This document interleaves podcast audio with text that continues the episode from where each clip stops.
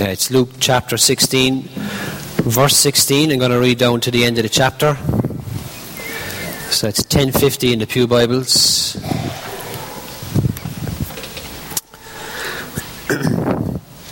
this is God's Word. The law and the prophets, this is Jesus speaking, the law and the prophets were proclaimed until John. Since that time, the good news of the kingdom of God has been preached, and everyone is forcing his way into it. It's easier for heaven and earth to disappear than for the least stroke of a pen to drop out of the law. Anyone who divorces his wife and marries another woman commits adultery, and a man who marries a divorced woman commits adultery. There was a rich man who was dressed in purple and fine linen and lived in luxury every day. At his gate was lay, laid a beggar named Lazarus, and covered with sores, and longing to eat what fell from the rich man's table. Even the dogs came and licked his sores. The time came when the beggar died, and the angels carried him to Abraham's side. The rich man also died and was in torment. Or sorry, the rich man was also died and was buried. In hell, where he was in torment, he looked up and saw Abraham far away with Lazarus by his side. So he called to him, Father Abraham, have pity on me and send Lazarus to dip the thing, tip of his finger in water and cool my tongue, because I am in agony in this fire. But Abraham replied, Son, remember that in your lifetime you received your good things, while Lazarus received bad things. But now he is comforted here, and you are in agony. And besides all this, between us and you, a great chasm has been fixed, so that those who want to go from here to you cannot, nor can anyone cross over there to us. He answered, Then I beg you, Father, send Lazarus to my father's house, for I have five brothers. Let him warn them, so that they will not also come to this place of torment. Abraham replied, They have Moses and the prophets. Let them listen to them. No, Father Abraham, he said. But if someone from the dead goes to them, they'll repent. He said to him, If they do not listen to Moses and the prophets, they will not be convinced, even if someone rises from the dead. This is God's word. Luke 16 and the parable of the rich man in hell. Interesting story, isn't it? Um, let's recap firstly, though, and see what it is, what Jesus was talking about that led him to this story. The last few weeks, um, you, if you were here, uh, we've heard from Sam and from Peter, and together they cover Jesus' parables of the lost coin, the lost sheep, the prodigal son, and the older brother, and then the shrewd manager. In all of these parables, Jesus used to tell things about the kingdom of God. We learned that God takes great joy in anyone who turns from their life of sin and enters into the kingdom. We learned that money can be more important to you than your relationship with Father in heaven. And that two people could live completely different styles of lives, one wasteful and the other productive, and yet both could misunderstand the love the Father has for them. And then last week, Jesus spelled out what it is that we should do with our money. Now you'll note, I'm sure, that in each of these parables, money or possessions plays a key role.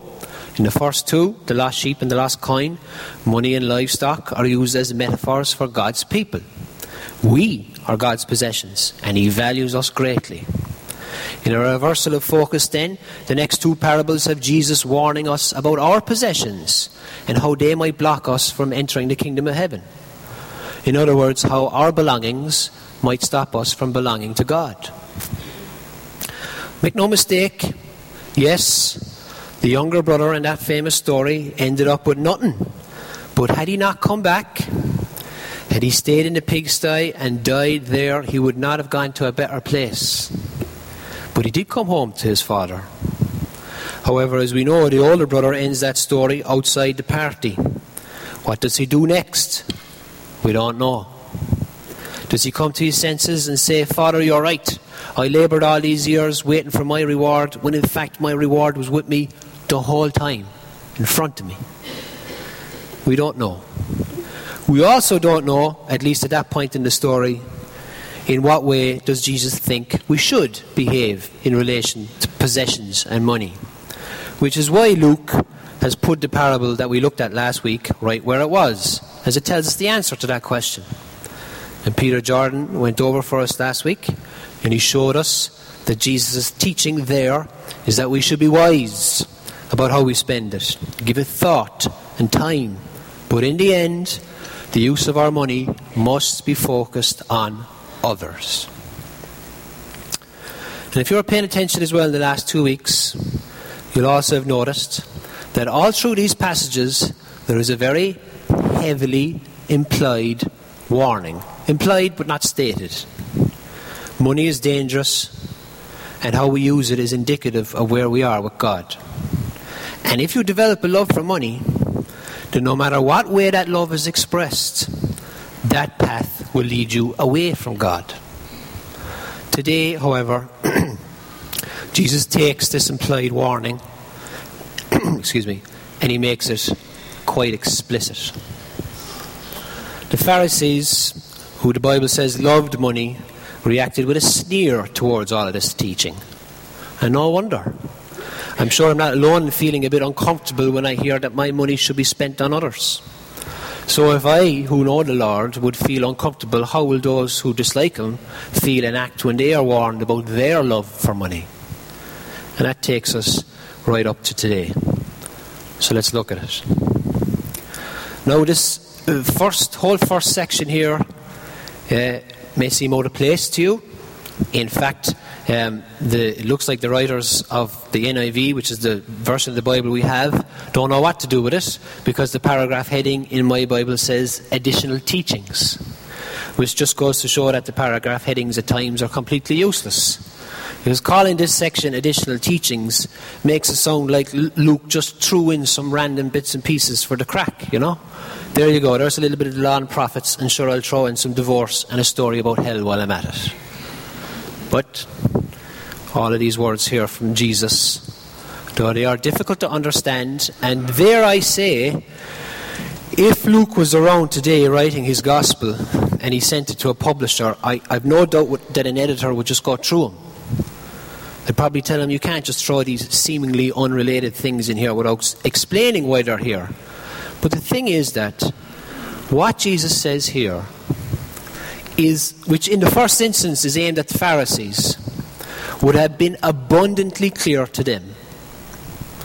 He's re- like he's really going after them here. Uh, there, it's this, you know, he's slapping both cheeks. Let me show you what he's up to. So the first thing that he says is these words from Jesus, sorry, are the first thing are about the law and the prophets. Now this was a phrase that people used as a shorthand for what we would call the Old Testament. And so Jesus says that the message of the Old Testament was proclaimed until John. So something changed with the coming of John. That John, by the way, is John the Baptist. And John, of course, starts off his ministry by announcing the coming of Jesus, the Messiah. Next, Jesus says that since then, that is, since John, the good news of the kingdom of God has been proclaimed. And your Bibles will add in there in verse 16 the phrase, and everyone is forcing his way into it meaning that there is an urgency on behalf of those who want to get in. It's not that they're being held back, it's that they are desperate to get in. They like what they hear and they want it. Next, Jesus goes and says that not a single stroke of the law will disappear. In other words, the law that is found in the Old Testament is still, still valid, it still has force, even as Jesus is speaking. Now, before I get into the bit about divorce, like, what's, what's all that about? You can see why these are called additional teachings.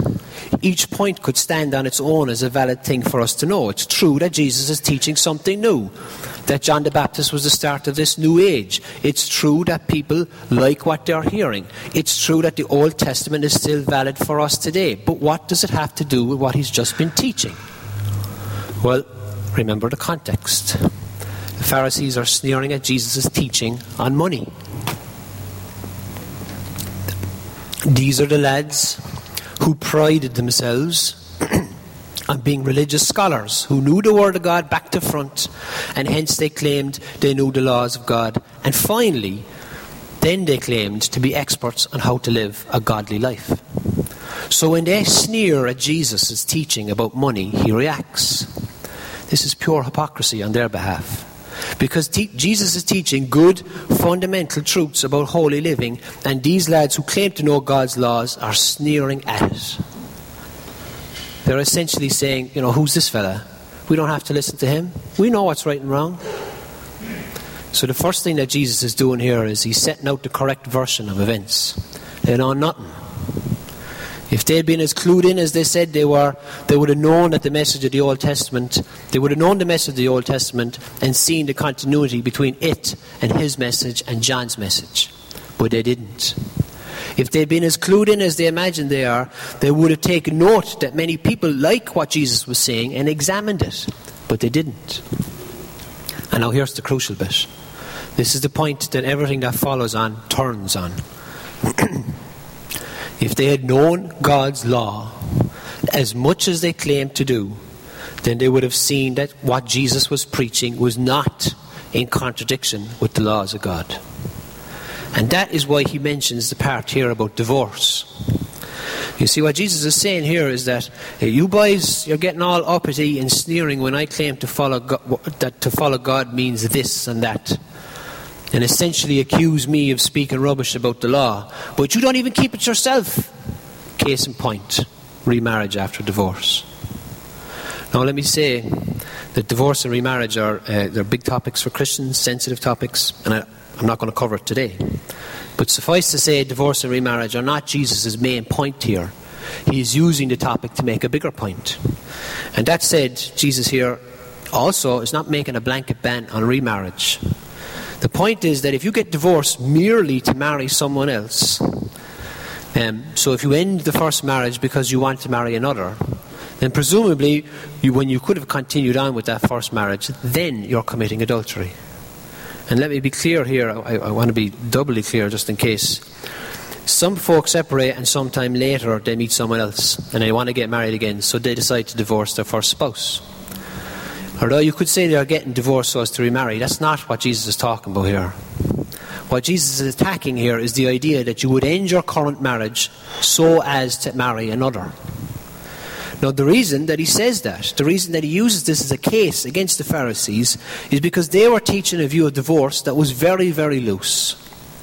One could divorce their wife for a whole host of trivial things. Like uh, one, of the, one of the reasons I was reading was if you just saw someone else that you thought was better looking.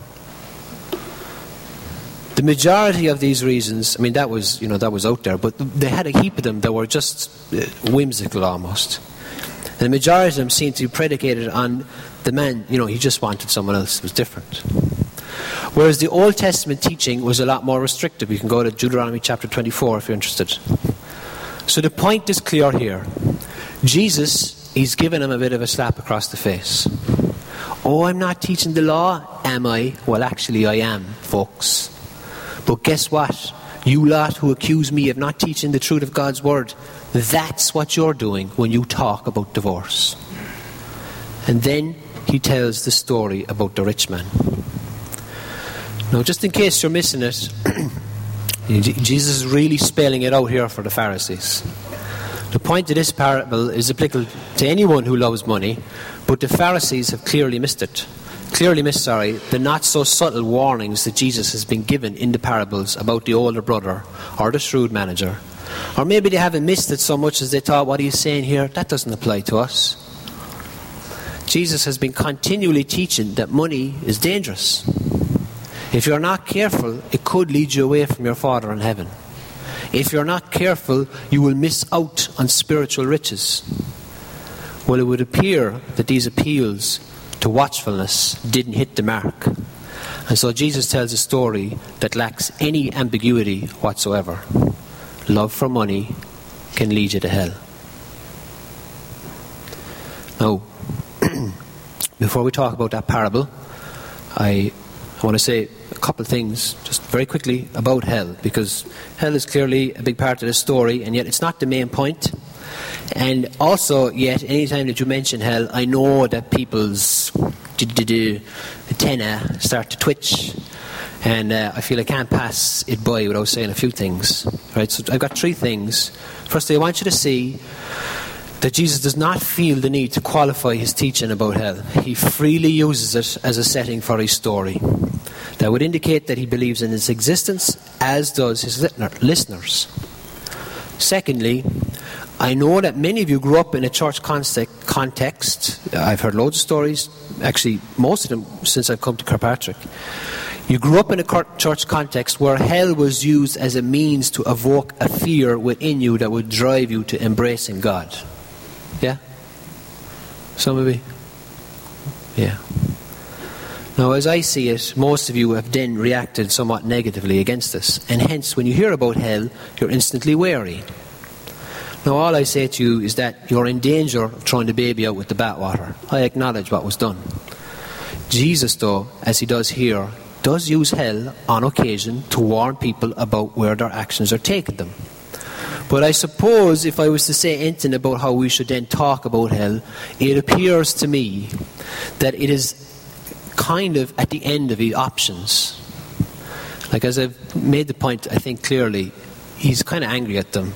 He's been trying to say this thing from, for a couple of chapters. The hypocrisy of the Pharisees has meant that after all reasonable attempts to warn them about money, they have not listened at all, at which point then Jesus talks about hell. I think the same pattern should be true of us. If you're talking about life and faith and God with someone, at some point it's legitimate to warn them about it. But we shouldn't start off there. And then, thirdly and lastly, one of the questions I've come across often in relation to hell is this whilst it does feel right that there should be punishment for sins. Most people don't have a problem with that. It just doesn't seem fair to punish them forever. And in answer to this, I want you to, to listen to this verse from Revelation chapter 22, verse 11. It goes like this Let the evildoer still do evil, and the righteous still do right. And it's at the very end of Revelation, and the writer, he's saying this. He's just looked into the future, and he's encouraging his readers and his listeners to live now as they will then. And so he says that they should live good lives now in anticipation of the good lives they will live in the next life. And so the argument then is this if good people will continue to be good in heaven, then bad people will continue to be bad in hell. And that, in fact, is what you see in this parable. This rich man is doing. As I'll show you in a moment, he never says sorry. He continues to be condescending to Lazarus. And in fact, he never addresses God. The point is this if people never turn to God, even in hell, then it's understandable why they should never be released. They keep sinning, and so they keep getting punished. That said, what does this parable talk about? Well, we first meet a rich man. His clothes of purple and linen suggest he is not just merely well off, but very rich indeed. Every day this man lived a good life. Note that it says he did so every day. This means that on the Sabbath, his servants would have had to continue working to provide for his needs, a direct contravention of the laws about Sabbath. At his gate there was a poor man named Lazarus, a name which means God is my help. And Lazarus lay at the rich man's gate every day and begged. It's not stated, but presumably he lay there because he had some physical impediment which prevented him from walking about. Furthermore, his body was covered in sores. They could have been from some disease. They could also have been from the repeated scratching against the ground that his limited mobility forced upon him. Whatever the case, as well as being financially poor, he was in a bad physical state, which only compounded his suffering. Lazarus was also often very hungry, longing as he did for the scraps of food, scraps, mind you, that fell from the rich man's table. Again, it's not stated explicitly, but I think Jesus mentions the dogs licking his sores at this point because not only does it give us a picture of his wretched state, but dogs were fed with food that fell from the table. They were allowed to have what Lazarus wanted but didn't get. So within the rich man's social rankings, Lazarus was below even the dogs. I should point again that I should point out again, sorry, that, like his breaking of the Sabbath laws, care for the poor was mandated by the law of God as well. And yet, these laws too the rich man broke. Time moves on, and both men eventually die. The rich man is buried, whereas it would appear Lazarus was not. But after dying, Lazarus is carried to Abraham's side. He's with the angels and the people of God. And I should point out as well that to be alongside someone is a, it's a symbol of honor. It's kind of like sitting at the head of the t- at the head table. And Jesus is making the point here that Lazarus has been greatly honored. And of course, Abraham is the father of the Jewish people. So Lazarus has actually been supremely honored. He's now in a very good place. The rich man, however, is not. He according to the words, he's been tormented. The fires of hell are causing him great anguish. While he's there, he looks up and he sees Abraham with Lazarus beside him. And he calls out to Abraham and he asks him to send Lazarus to him with a drop of water on his finger. Now, uh, you know, I don't know why he doesn't ask for like a jug of water or something, but whatever his reasoning for not asking for something more substantial, the irony of the situation appears to be lost on him. Because he asked Lazarus, who he gave nothing to, and who lived daily at the entrance of his house, yet he didn't even acknowledge him once, to now come and traverse the chasm between heaven and hell and touch him in the mouth. The rich man wants Lazarus to do something that is hard and intimate, and yet he himself failed to do things that were nowhere near as hard and nowhere near as intimate when he had the chance. The sheer blindness, the arrogance that was a hallmark of his earthly life is still a hallmark of his life now.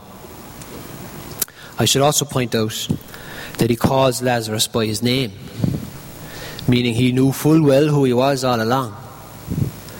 I was really convicted once of being heartless because there was this woman in Laoghaire where I used to live, and she was a known alcoholic. Uh, I'd actually seen her in court one time being convicted for it, and I knew her name. Her name was Mary. And one time I was driving along the street in Laoghaire with a friend of mine from somewhere else, and we both happened to see this woman stumble, fall on her backside, and then attempt to get back up, right? And my reaction was, ah, there's Mary, flutered at 11 in the morning, my friend, however, who was driving, stopped the car, pulled over, got out, and helped her up. I did not feel too good in that moment. I felt really convicted. I wonder if the rich man knew something of Lazarus' story and used it as an excuse to prevent him from being kind to him. Sure, he's always going to be poor. What's the point in giving anything to him? Perhaps. I think rather he was just a snob. He had no time for Lazarus because he was beneath him. Note as well, he doesn't address Lazarus directly. Instead, he asks Abraham to send him down. Send him, mind you. The sheer cheek of him. This is essentially what Abraham uh, points out to next with his words. He reminds the rich man of the way things were and how they are now. Things have changed, Mr. Rich Man and you don't seem to have caught up with the new reality. Besides, Abraham says there are other rules at play now. There is simply no travel between heaven, and hell. Even if I could grant your request, it wouldn't happen. Instantly, the rich man changes his approach. He doesn't acknowledge, he doesn't, sorry, acknowledge the points that are being raised, mind you. He doesn't say sorry to Lazarus. And again, he asks Abraham to send Lazarus to do something. This time it's to warn his five brothers, who are clearly living the kind of life that would warrant them being needed warned. But Abraham replies, rather sharpish, They have Moses and the prophets, let them listen to them. It's here that Jesus' warning to the Pharisees become clear. They had the Bible, they knew what it said, and like the rich man who called Abraham his father, they claimed to be Jews, the very people of God. And yet they were ignoring God's commands, clear commands. And so the result for them would be equally clear. And then lastly, in what is surely a tip of the hat by Jesus to events that were to come, the rich man still doesn't concede the point and come back, comes back at Abraham with a declaration that essentially God's words are not enough for his brothers. But they were only, but if only they were to see someone from the dead, then they would repent. But Abraham shuts this down too. If they don't listen to God's words, they will not be convinced, even if someone rises from the dead. Which, of course, for the great majority of the Pharisees, is exactly what happened after Jesus himself rose from the dead. I was talking to a, an atheist, a guy once. He's actually, uh, well, well, it's too hard to explain, but basically he goes out on the preach, kind of like evangelizing for atheism. He's got this big uh, show which he puts on Facebook Live. But anyway, I was talking to him, and uh, he was wondering why people who pray, Christians particularly, who pray, why don't they go to hospitals and pray for everyone to get healed? And I asked him, well, if I did do that and everyone walked out healthy, would you believe then? And he said, because no one ever asked him that, he said, no. I said, how many times would I have to do it before you believed? And he said, maybe a thousand, ten thousand.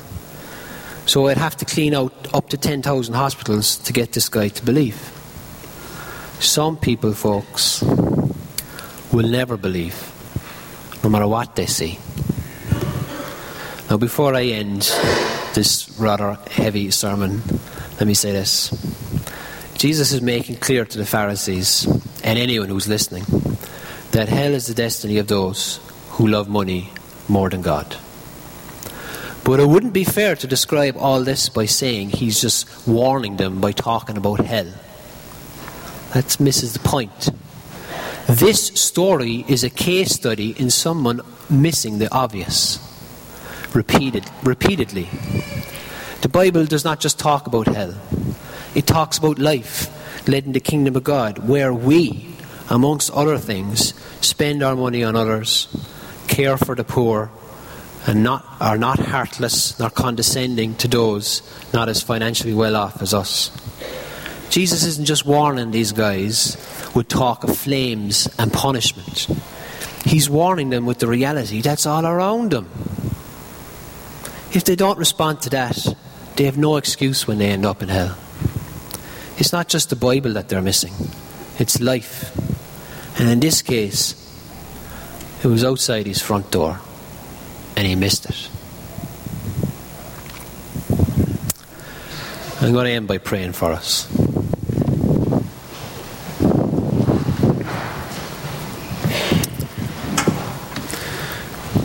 Father, our friends and family, for our friends and family, sorry, Father, who've demonstrated a greater love for money than for you.